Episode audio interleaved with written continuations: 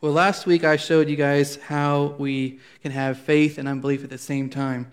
And when our unbelief is stronger than our belief, it can hinder the things we receive in prayer. It's kind of like how if we have fear stronger than our love, our fear will hinder the things we do from love. If God asks us to do something and we are too afraid to do it, we're actually going to disobey Him because our fear in us is greater than the love in us. It's the same thing with faith and unbelief. If our unbelief in us is stronger than the faith we have received and have developed, it's going to hinder the things we do for God. You understand? So today we're going to look at a few things we can do to overcome our doubt and unbelief. We're going to begin with Matthew 14. I mentioned this story last week. We're going to actually read it today. So, Matthew 14, 22 through 32 says, Immediately Jesus made the disciples get into the boat and go on ahead of him to the other side, while he dismissed the crowd. After he had dismissed them, he went up on a mountainside by himself to pray. I just think that is an amazing verse right there about Jesus. He was just healing the sick, preaching, doing all these things all day long. He, he sent the disciples away, then he dismisses the crowd, which you know how people can be sometimes leaving. Like, just go home already. You know, like he's like, I've been doing this all day. Let me let me get some let me get some rest. And and uh, he finally dismissed the crowd, and then he goes off by himself to pray. So if Jesus needed to be alone to have time alone to pray, I think we probably need time alone to pray too, don't we? Even after we've had a long day of ministry or a long day of whatever, we still need time to pray. So later that night, he was alone, and the boat was already a considerable distance from land, buffeted by the waves because of the wind uh, was against it. Uh, I think it's Mark's or Luke's version says that they were four to five miles out there. They've been rowing for a while. Shortly before dawn, Jesus went out to them walking on the lake. When the disciples saw him walking on the lake, they were terrified and said, "It's a ghost!" And they said, and they cried out in fear. Now, I'm not sure how many ghosts they'd seen up until that point, or what they had experienced, but for some reason, they saw somebody walking on the water, which they had never seen before in their life and they screamed out, ah, it's a ghost. These are fishermen, right? These are, not all of them, but a bunch of them were tough men, and all of a sudden they were terrified. You don't scream out like a girl, sorry, girls, but you don't scream out like that if you're not afraid, right? They were really afraid. But Jesus immediately said to them, Take courage. It is I. Do not be afraid, or don't fear. Don't fear. Lord, if it is you, Peter replied, tell me to come to you on the water. Jesus kind of put Peter into a little box here, didn't he? What's he supposed to say? It's not me. Stay in the boat. you know, what he's, what's he supposed to say? He said, he said, come. He said, come. So, verse 29, he's, come, he said. Then Peter got down out of the boat, walked on the water, and he came toward Jesus. But when he saw the wind, he was afraid, and beginning to sink, cried out, Lord, save me. Aren't you guys glad that when you began to sink, no matter what area of your life it is. So you can cry out, and right away, Jesus is right there, and he just reaches out and grabs you and pulls you up. Right there, immediately, immediately. And then Jesus reached out his hand, caught him. You of little doubt, you of little faith, he said, Why did you doubt? And when they climbed into the boat, the wind died down, and those who were in the boat worshipped him, saying, Truly, you are the Son of God. Peter just did something here that had never been done in the history of the world, as far as we know, other than Jesus. He just did, he walked on water, okay? He walked on, that's amazing to think of. I've tried. He's walked on water, and, you know, Jesus, to Jesus, that was no big deal. That was supposed to happen. That was expected. It was like, of course, he walked on water. God, Jesus is the Lord over the water. He created the water. He expected, without, without any doubt in Jesus' mind, he expected him to walk on water. He did not expect him to sink.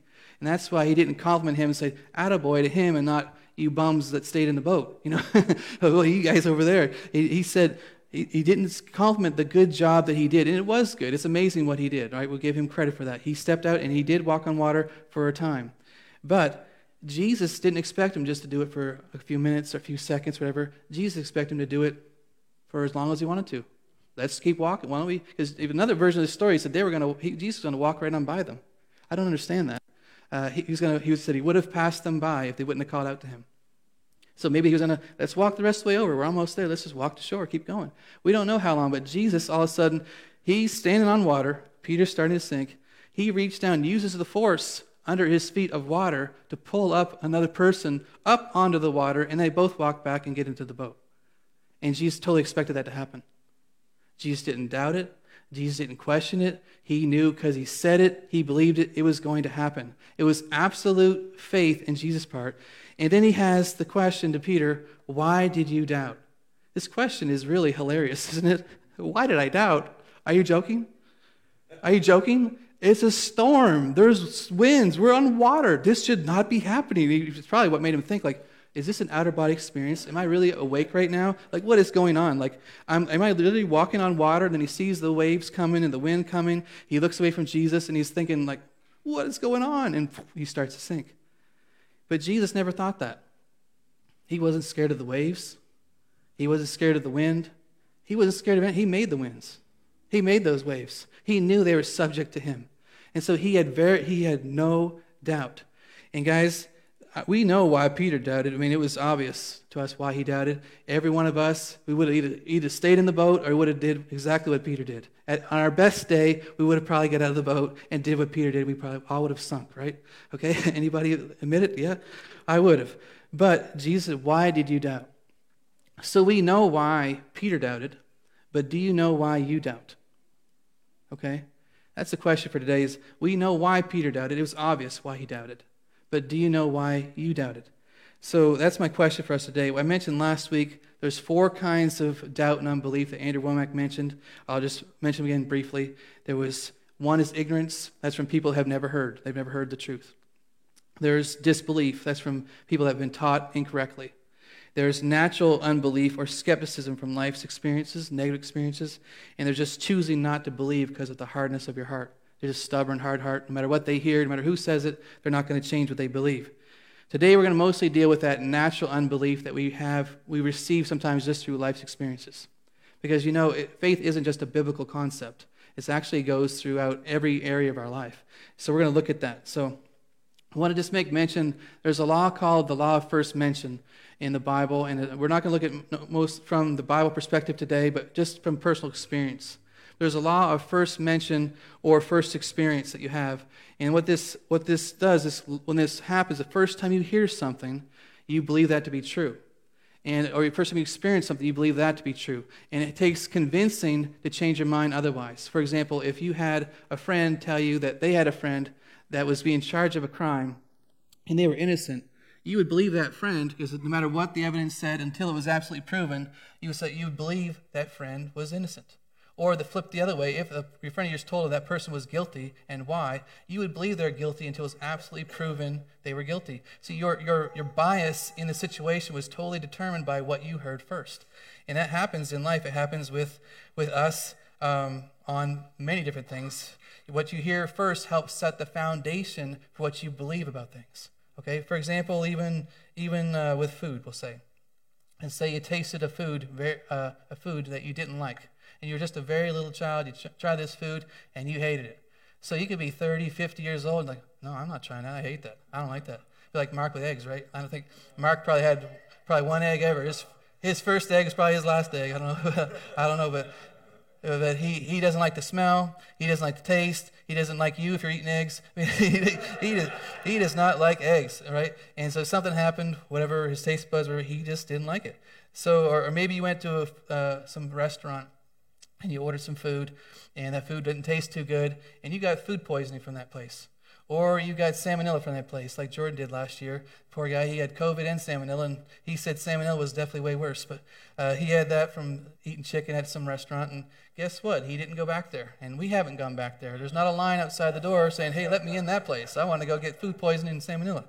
So when you have a negative experience, it affects your behavior, what you're going to do. Or even at home, Let's say you cooked some food, you had some whatever food it was, and after you had that food, you were sick. It could be years later, and you still don't want to eat that food. That, that sickness might have had nothing to do with the food that your mom cooked or whoever cooked or you cooked. Might not have any connection at all, but in your brain there's a connection. The last time I ate that, I threw up. I don't like throwing up, so I'm not going to ever eat that again. You know, that's like Taylor with goulash. I don't know if you guys call it that, or uh, chop suey, macaroni noodles with spaghetti sauce, whatever you guys call it. But then we call it goulash back home. But he had that one time, and he got sick, And to this day, he loves macaroni and cheese. He loves spaghetti, but he will not eat the goulash. It's the exact same thing. I said, It's the exact same thing. I'm not eating it. I don't want to eat it. but he got sick that one time, and he doesn't want it. So, uh, our, when we have those negative experiences, it sets the tone for what you believe for future experiences. So, imagine it was your first time going fishing, golfing, hunting, or whatever. If you had a good time, you'd be more likely to go back next time. But if you had a really bad time, it was raining or something, you didn't catch anything, you're probably not going to want to go back ever again. So if you, but you really had a good, a good time, your first time fishing, you'll probably want to go again, won't you? Well, let me show you. If you caught, if you caught this bad boy, if you put that first picture up for me, if you caught, caught this bad boy. Now, what is that anyway, Gabe? It's a, a musket, muskie. Okay, you catch that. I knew it's a fish. yeah, it's a fish. I knew that. Uh, if you catch that, you're probably going to go again, all right? Or the next one. You catch this guy, you're going to probably want to go again. You catch a nice largemouth like that, you say, Take me back. All right, or the next one. You catch this guy. This is a 20 pound carp we caught at uh, the friend of the Jones is actually that guy's pond over there in Burnsville area. And then, uh, or this next one. Mine was actually 21 pounds, so just to say. But But uh, Michael later caught one, but it's 24 pounds. But if you catch a nice fish, something like this, the next time your friend or family says, hey, let's go fishing, you're like, let's go, let's go, right? Say the day was perfect, it was beautiful, the sun's shining on your back or your face, the breeze is blowing, it's, you're having a good conversation with your friend or you're having a good conversation with God. Just everything just went, it was just, just a perfect day out on the water. But if you go fishing another time, or your very first time, and it doesn't go quite like that, and you, uh, you don't have such a good catch, you get something like this next one. You catch something like that. uh, is John. Uh, John does. I don't think John has been fishing since then, to be honest. if you catch something like that, you may not want to go again. Or this next one. Uh, we, that actually looks like a lure. We caught that. I don't know which. Is that you, Micah? who caught that in Canada. And uh, if you catch something like that, or you catch nothing, you may not ever want to go fishing again, you know. And uh, you went that day and it rained on you, or it was really hot and you got sunburned, your ear got all swollen up from being sunburned and you didn't catch much, or your, your pole broke and uh, then your boat broke down. You got a hook jab through your finger. You're thinking, you know what? I am never going to do this. What was I thinking? This is the worst thing. But those experiences like that help set the stage for what we believe and what we're going to do again next time. You get the big one, you go back. You don't, so you don't want to. So all of us have areas in our life where we have natural unbelief. All of us do. Some more, some less, depending on what you've been through. And it all comes through our life's experiences. The challenge is what we have experienced feels truer uh, than what we read in the Bible or what we heard God say to us. So naturally, we doubt it. It's a natural thing. I'm not saying normal. I'm not saying uh, Christian to keep it or stay that way, but I am saying it is normal. It's a normal thing that we have to pr- go through. So, this is why Peter doubted, and this is why we doubt too, is because of what he naturally experienced. He never walked on water before. He'd never seen anybody walk on water before. He probably had heard of people drowning in the water, uh, the boat sinking in water, and things like that. He never, ever probably dreamt of somebody walking on it, right? So, there's a conflict in our beliefs with what we have experienced versus what the Word of God is telling us to believe. And this conflict causes doubt and unbelief. And you know what? It's normal. It's part of your process of Christian growth. It's not part of your process to deny that it exists. It's part of your process to deal with it and help it to go away so your faith will increase. Okay, so that's what we're going to look at more today. The doubt and unbelief will remain until that natural unbelief has been dealt with. Just like a demon spirit. A demon spirit will remain until the day you take care of it. You can name him what you want to. You can call him your best buddy, but he's going to stay right there until you do something. So, or you have enough good experiences that it outweighs those bad experiences. You keep going back to fishing, and eventually you will probably catch something better than nothing or the little guy.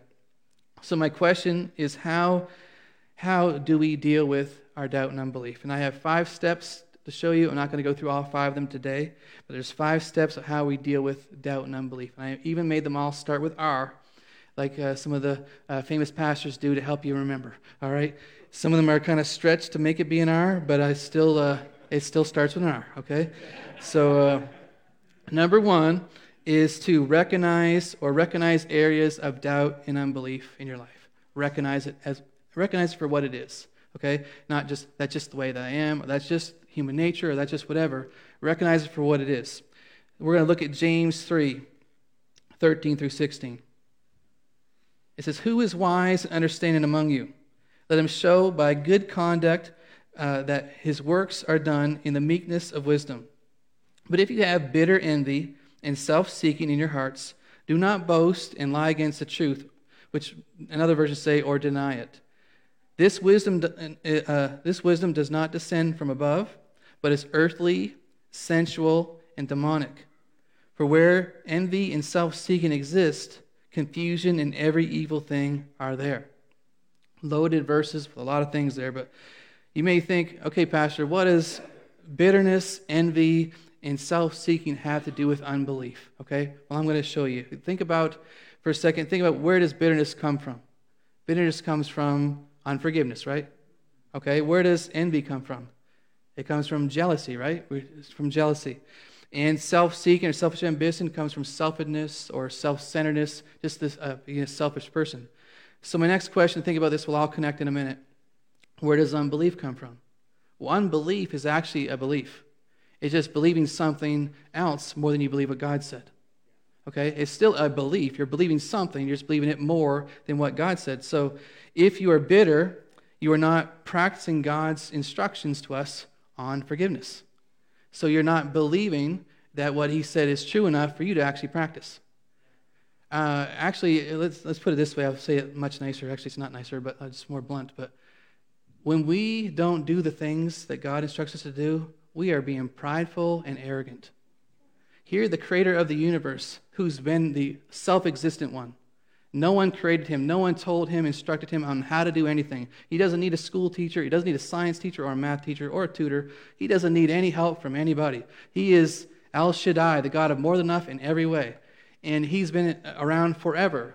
And yet we, he tells us to do something a certain way, like, eh, I don't think he knows what he's talking about. I think I know what I should do more than he knows what he should. Now, we won't say it like that, but when we disobey God, what are we really saying? We're saying, I'm going to do it my way. I'm smarter than him. I, I, I know this might work for this guy, or this might work for that guy, uh, but it won't work for me. What is that? It's doubt and unbelief. You can call it disobedience, and it is disobedience, but any form of disobedience is rooted in doubt and unbelief. We don't believe God. We believe ourselves that our version of our life will work better if we just do it my way. I'm American. I can do it my way. American rights, American dream, all that stuff, and praise God for that. But I'm telling you, if you want the kingdom life, if you want a kingdom lifestyle, we need to do things according to the king. It's not a list of rules to make you miserable. It's, a, it's an instruction manual from a father who loves his children, said, Son, daughter, if you want your life to go well, listen to me. I created that water. I created the trees. I created financial systems and economy. I created all of those things. And if you want things to go well for you, listen to your father. Okay? So it's another reason why people are bitter, I believe, is because they probably personally have never received with faith the absolute forgiveness of their own sins in their heart. I, I would have to bet if I had to interview some time with somebody, the person who's the most bitter most likely has never forgiven themselves or never received the love of Jesus because it's really difficult to give away to somebody what you haven't received. So if you haven't received that forgiveness, how can I be merciful to them when I'm so unmerciful to myself? When I'm so hard on myself for what I've done wrong, I'm going to be hard on somebody else. Judge the way I judge myself, I'll judge others, and vice versa. So if you haven't received the love of God or you doubt your forgiveness, you'll be more likely to become a bitter person. But if you have received the love of God, you've really received it, that all your sins, everything, has been paid for by Jesus, you'll probably be more likely to forgive your child, your neighbor, or whoever else for what they do. Amen? So you can see that's unbelief. That's unbelief. Uh, you believe that your way is better than God's, it's unbelief. Jealousy. What is the root of what you believe here? You're looking at somebody and you become envious of what they have or who they are or the nice car they have, the nice house they have, how much money they have, the job they have, the wife they have. Hopefully you're not there, but uh, whatever they have, you become jealous or envious of something that they have. And what is that? What is the deep root of what that is? You, something is, you probably don't like them, so you probably have a bitter root judgment there against them, something or other. But you feel that person is just so lucky. That person just, they've just been spoon fed. They've got it all. They've been just handed to them. And what you really believe deep down is that they don't deserve what they have. And then deeper than that is you don't believe that God would do that for you. That's the unbelief. It isn't that God blessed them or they're blessed through their parents or whoever they're blessed. It's that you deep down you don't believe that God would do that for you. So the unbelief is you don't believe God in that area of your life. See, our faith overlaps every area of our life and affects us in so many different ways. We don't even stop and think about it. Why we do what we do sometimes. So that unbelief is rooted in a lie that God would do that for them, but He wouldn't do that for me. You know, I actually felt that way. Uh, so it sounds silly now, praise God. I'm glad it sounds silly now, but uh, even with my prayers and Holly and stuff, I thought, well, yeah, God's going to answer Holly's prayers. Uh, he's not going to answer mine because she's so sweet and kind and nice, and I'm not always like that. I'm a little more than I used to be, but but anyway, uh, like even on mission trips and stuff, her money would just come in like like so quickly, and and and, and it would be like she'd get too much, and I'd be like sometimes like, geez, what's up with that? Like, where's mine? Where's mine? Why is mine not coming in? This is a while ago, and I this insecurity and all this stuff, and they like, sure, this is happening because of this, and this is happening because of that. And you know what? It was all a lie. If I want it to happen for me, I got to believe what God said. I got I to deal with the unbelief in my heart, the insecurities in my heart of I'm not blessed because I'm the best. I'm blessed because He's the best. Amen. And she's not blessed for it's because He's the best. It's that's because God is good, not I'm good. And praise God, He takes us from glory to glory. But it's a process. Whether it's our personality, our anger, or whatever, He is. We're in a process of taking us from glory to glory. Amen. So um, self-seeking, self-centeredness. This is uh, looking out for number one. You've probably seen those people, met those people. Maybe you are that person. I don't know. But deep down, you believe that if you don't take care of yourself, no one else will. And deep down, you believe that if you just if you got to step over somebody or step on someone's throat and climb that corporate ladder to get this or that to that place, because if you don't, you're going to be skipped over, you're going to be missed, you're going to go unnoticed, you're going to go without. And deep down, there's a belief there that, that God won't take care of you. Maybe your father didn't, maybe your mother didn't. We don't we have to do some sozo stuff to figure out the real reason for each one of you. But there's a deep down unbelief that, yeah, God will take care of this guy. God will promote that guy. God will do that for this guy, but he won't do that for me. And you know what? It's a lie. And it was rooted there a long time ago, probably when you were a child, from the devil. The same one, remember, he sows the bad seeds in there with the good seeds. And they're going to grow up together unless you pluck them out. But I'm telling you, it's going to cause you to not believe and expect the goodness of God to come into your life. Amen? So we all have these different areas of doubt and unbelief that's been there. It's natural life experiences, doubts, and unbelief. And you can really contribute that to any topic. Think about lying. Why do people lie? Well, they, they don't either they don't believe it's wrong or they just don't care that it's wrong. It's an unbelief. Why do people gossip? Why do people steal? Either they don't know it's wrong or, or don't believe it to be wrong. Why do people not tithe? They don't they don't believe God. They don't believe that God can take their 90 and make it more than more than 100 right? They don't trust God with their money. So it's and I don't if I don't know who's tithing here is not tithing. I'm just telling you, if you're not tithing in that certain area of your life, you don't trust God. Is that okay? Now I'm saying that I've been there. Uh, I'm not there now, praise God, but I was there, and I had to step out in faith. And the only way to get rid of that one is by, is by tithing, right? There's some we can pray and get inner healing for, but that one is going to be by giving. So unbelief can be, be attributed to any topic, almost any topic, because it really affects or influences our behavior. See, as long as you think the guy on TV, and the guy on TV could be saying the money stuff for greedy reasons. You don't know. I don't know. But I know that I'm not. Okay? I know that I'm not because I, I, can, I know my heart. I'm saying it to you guys. I've been saying it a few times lately. Uh, maybe there's people here that are not tithing, but I'm telling you, if you want God's blessings to pour out on your life in this way, the Father's saying, if you give me 10, I'll take your 90 and I'll make your 90 better than your 100 if you trust me. And the Bible says if you can't trust God with earthly mammon, earthly like money, if you can't trust with money, how can he trust you with true riches, which are all kinds of other spiritual good things? Okay? So it's actually a test to your character, it's a test to your heart. It's a, every time you give, it's a test to see if you're going to obey God. And he says, What will he do? What will he do if you give? He says he will pour open so much blessing in your life. He'll rebuke the devourer, one, which is a very good thing. Okay, if you've met the devourer, he's not too kind. Uh, he doesn't like you very much. He will rebuke the devourer for you, and he'll pour out so much blessing into your life that you don't have room enough to contain it all. Now, sometimes we take those just as financial blessings, and there are financial blessings included in that. But think about relationships with your children. Do you want those stolen or devoured? Think about jobs. Think about emotional health. Think about all these different things. It there's it goes across. Your life isn't all chopped up in little compartments in the spirit realm. It's your life, you know. And so we want to obey God. It's trusting God. Verse 14. Going back this. I'll get off that for now. I might have to do a whole sermon on that so I can get it all out for somebody. But I'm, I'm still. Let me say this. The, is the only place in Scripture where God says, You can try me and test me in this and see if I won't pour out this blessing to you. So I would just say, if you're not tithing, try it and see what happens because God says you can. Okay? Verse 14. But if you have bitter envy and self seeking in your hearts, do not boast and lie against the truth or don't deny it. So we could say, if you have unbelief, since those things were unbelief, I showed you how each one of those were unbelief. If we have unbelief in our hearts, do not boast about it and don't deny that it's true. Let's do something about it. Amen? Let's do something about it. I heard zero amens. So uh, it says, oh my, then, oh me, right? It's, uh, if you have doubt and unbelief in your heart, okay, we need to do something about it. Amen? Okay. It, it's really part of discipleship, right? Growing in Christ. So that's number one. Number two, realize. Realize and acknowledge unbelief for what it really is. When you think about doubt and unbelief, what it actually is, it's actually sin. Do you know that? Like, ouch, but I'm comfortable with that one. Uh, you know, the, most of the church is comfortable with that one. Most of the church world is very comfortable with doubt and unbelief is a, is a socially acceptable sin in the church or in our lives. Well, that's just the way it is, honey. That's the way it is, sonny, or whatever. It's not the way of the kingdom.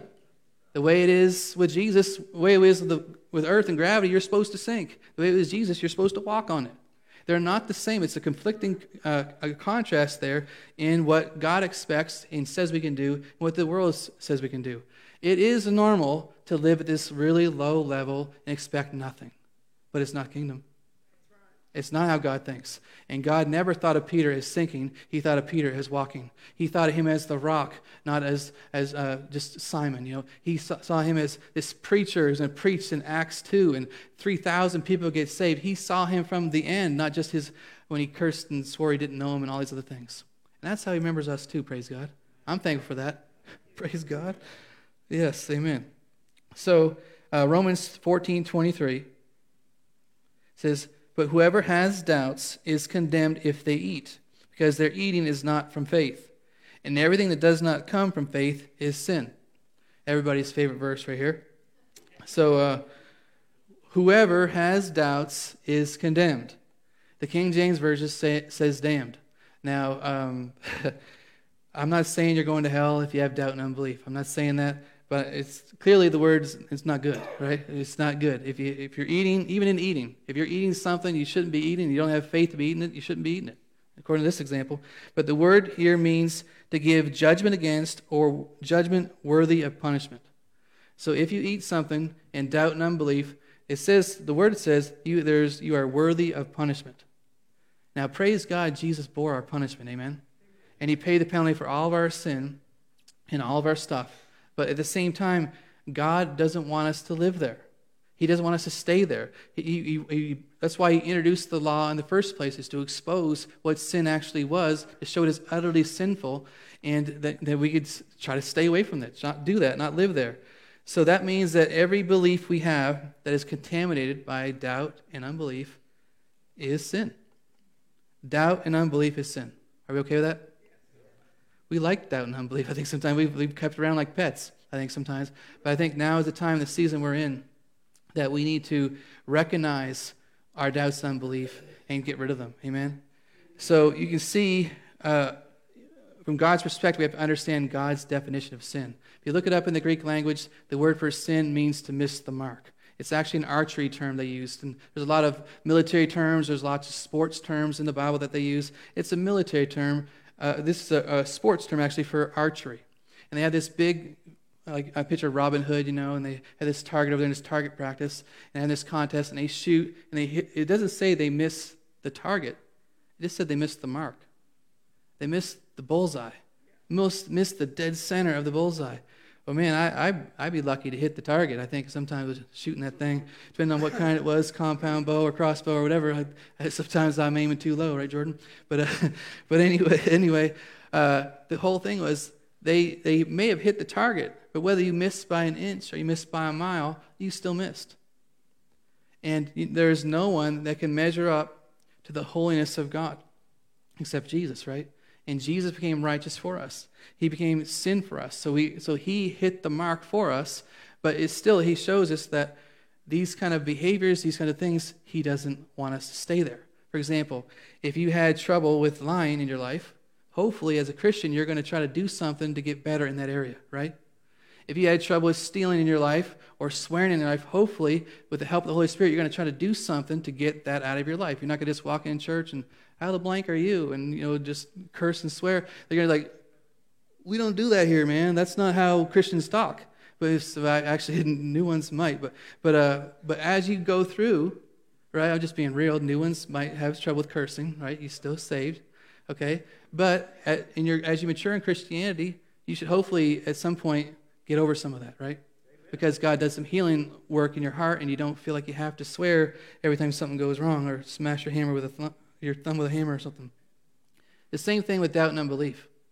When we recognize doubt and unbelief for what it actually is, that it is sin, what you're saying is, I believe me more than I believe you to God. Okay? Now, not with words, but with our actions and with our inner belief.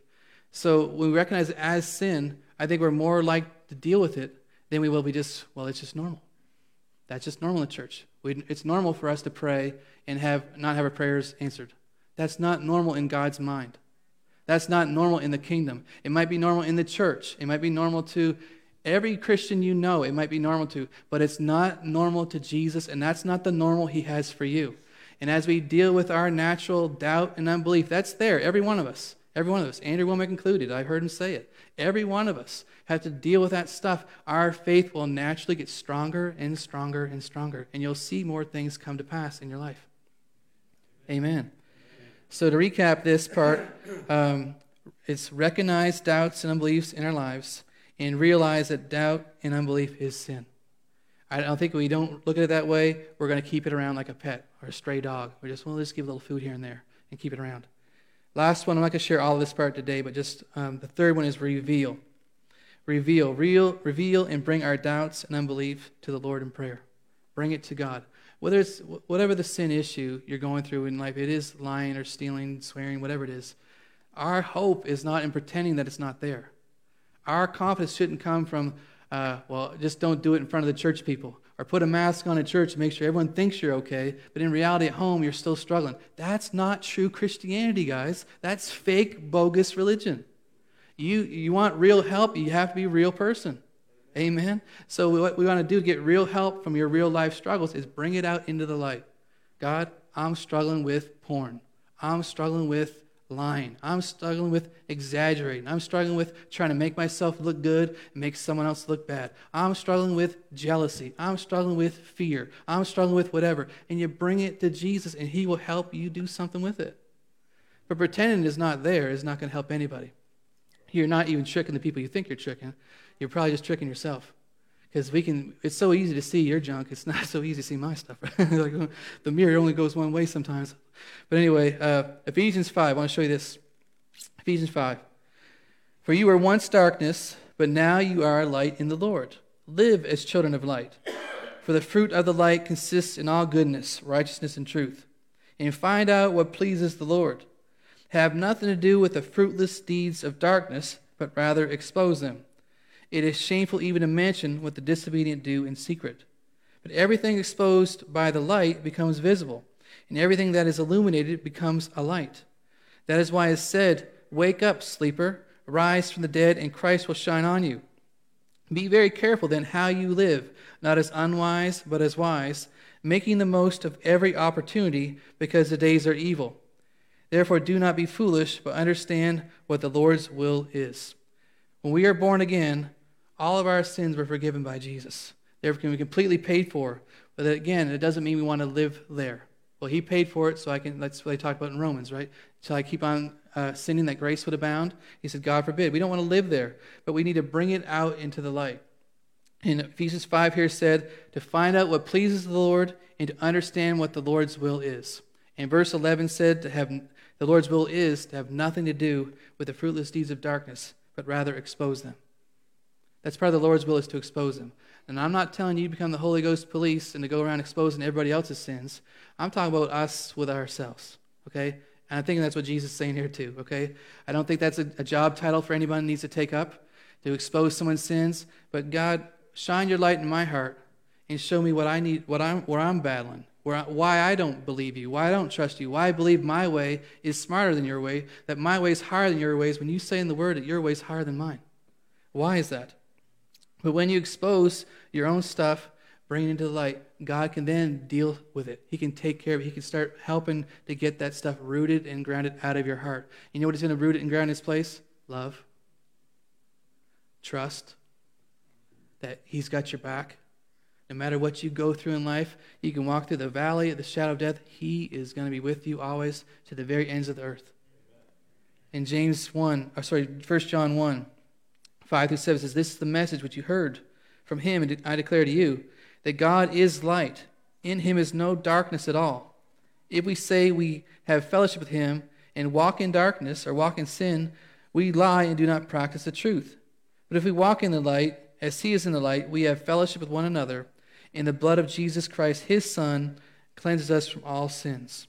Right here, we are instructed to walk in the light, to walk, bring our stuff out into the light. Let it be exposed. That's the thing the devil hates is when we expose our stuff to our friends and neighbors like, hey, would you pray for me? I'm really battling with this. I'm really battling with gossip. I struggle with gossip. Would you please come pray for me about that? Like, gossip, that's a sin? I like that. like, but your neighbor might say that, but then you got to get someone else to pray for you. But, um, but we need to bring our fears, our doubts, our stuff, not pretending that they don't exist, but bring it out into reality, bring it out to the Lord's or a neighbor, a friend, both, will you help me with this? Will you help me with this? So um, I'm going to go over step three and a little bit more next time. That, that's it for now. But I want you to first recognize doubts in your life. Doubts and unbelief, areas where you struggle with believing God for. Uh, maybe you got sick one time, and now when this sickness comes, you have struggle believing for health. Let's exa- realize that doubt and unbelief is sin. That's two. Step three, reveal our doubts and unbelief to the Lord. Now, we're going to do an activation where you get to do this right now. You're like, oh, great. Well, it is great. Because you know what? The, the person, you, we cannot even understand how much this doubt and unbelief is hurting your life. How much it's hurting your neighbor's life.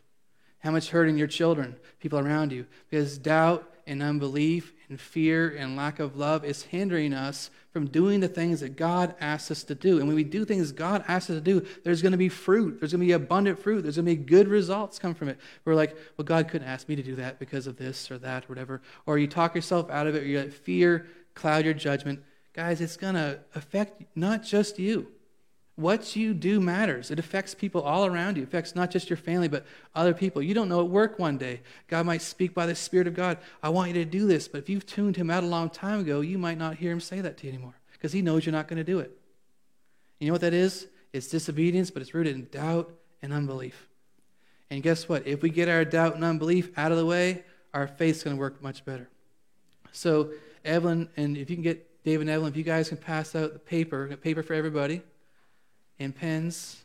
If you have your own pen, you can use your own pen. There's some in the pews there too. And you do not have to read anything you write down to the whole church, so you know. But if you want to, some I'll give you a chance because you can expose it, uh, bring it to the light, then that's okay. But you don't have to. I'll tell you what to do once everybody gets some paper and a pen.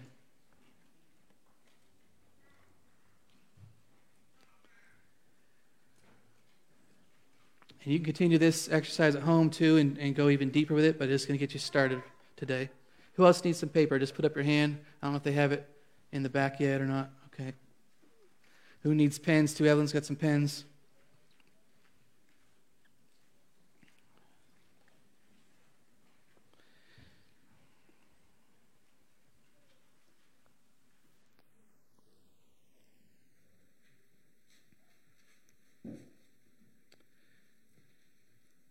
Amen. So I'm all about being real. I tell you that. If faith is if faith is going to work, we can't just pretend, right? We got to be real. So I want to be real with this stuff. So if you have paper and pen, there's needs some more right here by Pat and Martha and these guys. Pens. Anybody need a pen? Oh, you need a pen? She needs a pen back there. And then uh, anyone need paper? All right, I think I think everybody's got some. All right, here's what you want to you want you to do. I want you to write down three to five things that you're believing God for right now. Three to five things that you're believing God for. You don't have to write a whole sentence, just whatever, whether it's a, a loved one, for health, for some financial breakthrough, whatever promotion, whatever you're believing God for right now. I want you to just write that down, bullet form, whatever's fine.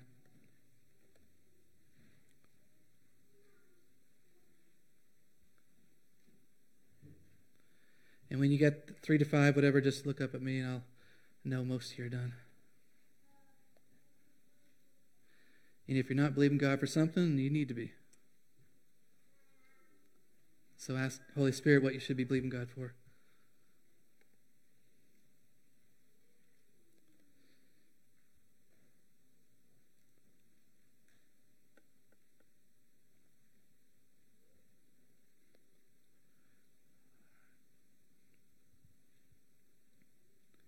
You don't have to make it super spiritual too. You can put the bass boat on there if you want to. I'm just saying. Uh, I'm just for just. It's not a. It's not a super spiritual thing. I'm being real. Like just things you're believing God for. Okay.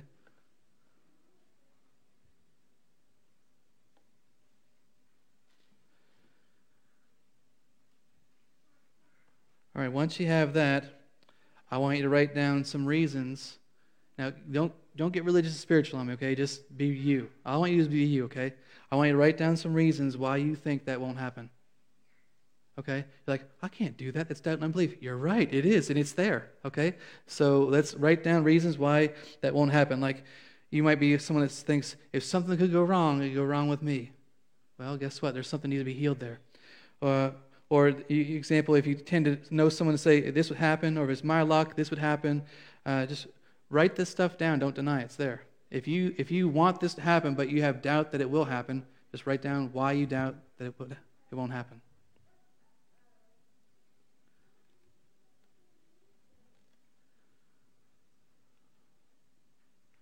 You can say, because I don't make enough money. You can say whatever reason you want it to be, but just write down your reason.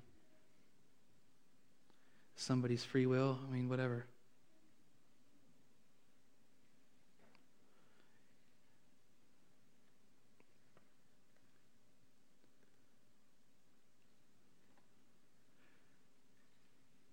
This is very useful information to you right here, what God's given you.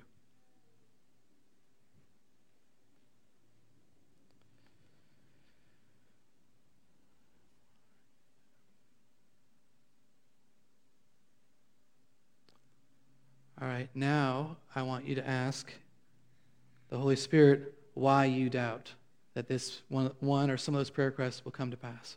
Ask Him why you doubt.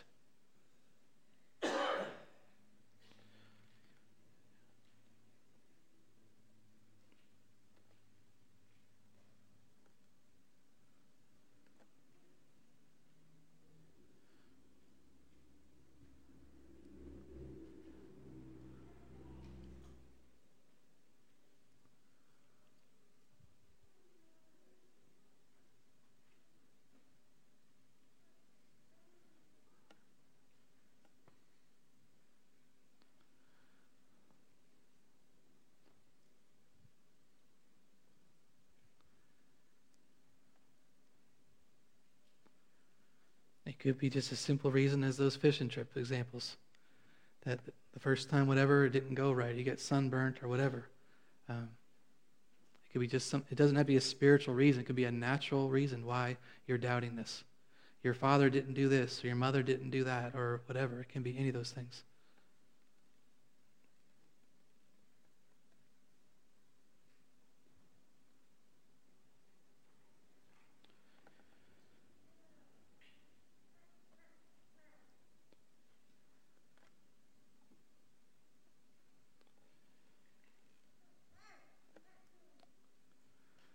All right, last question. And again, you can do, if I'm going too fast, I apologize. Some are going different speeds, so you can do it at home too, okay? And if you don't remember the questions, I can give them to you. But now I want you to um, ask the Holy Spirit one more question, last one. What do you want me to do about it?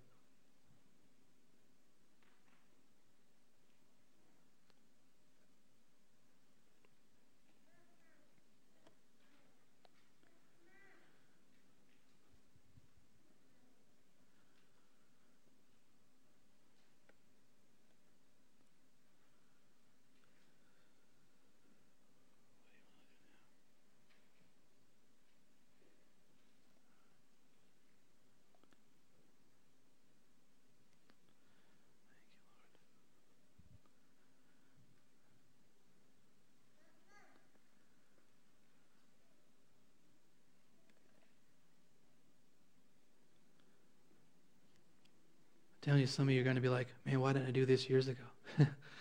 Because you're going to have a breakthrough. Amen.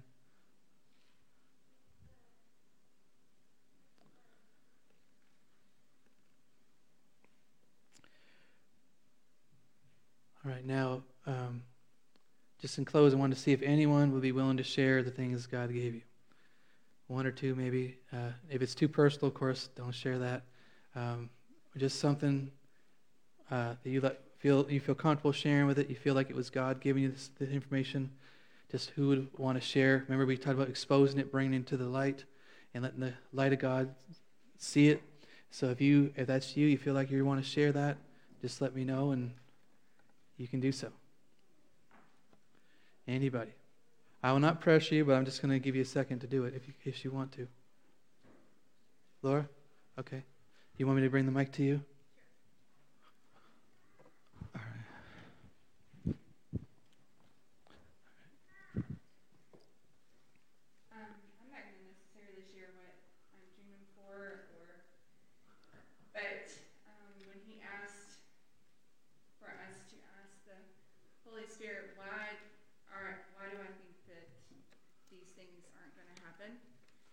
Um, I just felt like the Holy Spirit said because you don't feel like I care enough about you to care about these details, and so um, so then you asked, what was the last question? Uh, what do you want me to do about it?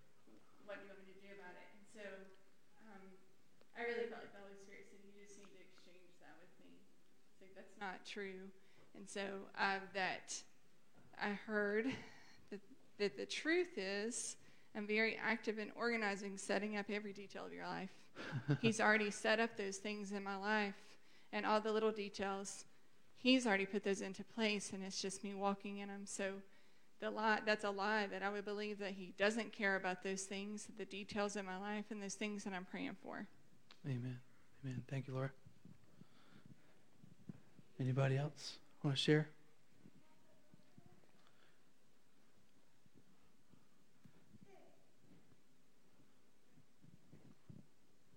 Okay. Aaron? Okay.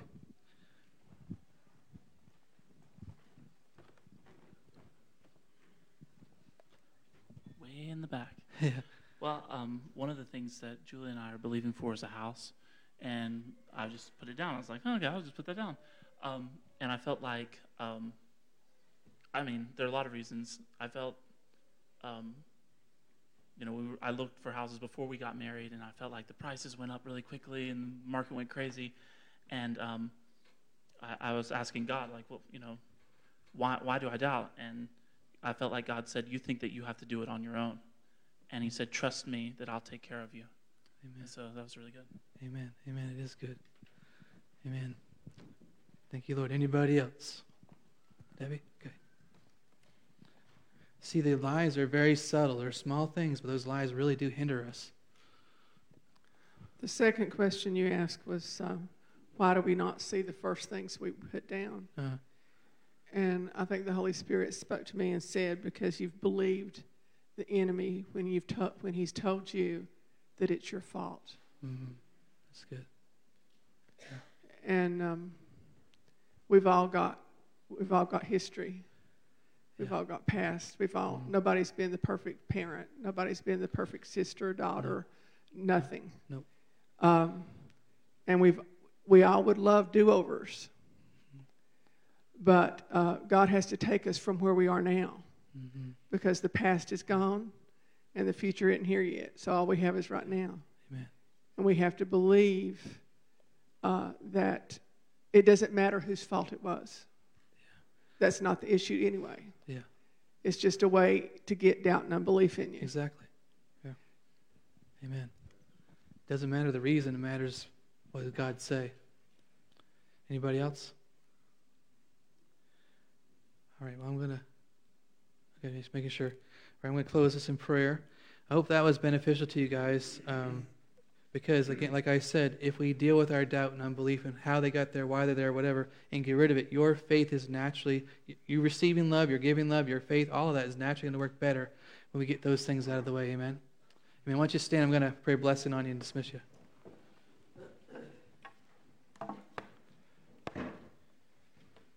All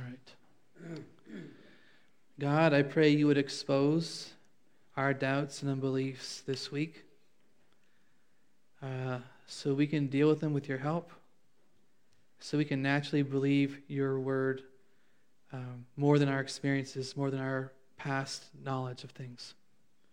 God, that your word would just supersede in our hearts and lives, that we wouldn't just agree with it as a theory, but with doubt and unbelief out of the way, we would move in faith. We'd move and act, do acts in faith because we believe you and trust you and do and believe you are, you tell the truth, you do what you say, you say what you do, and you are a God who honors his word.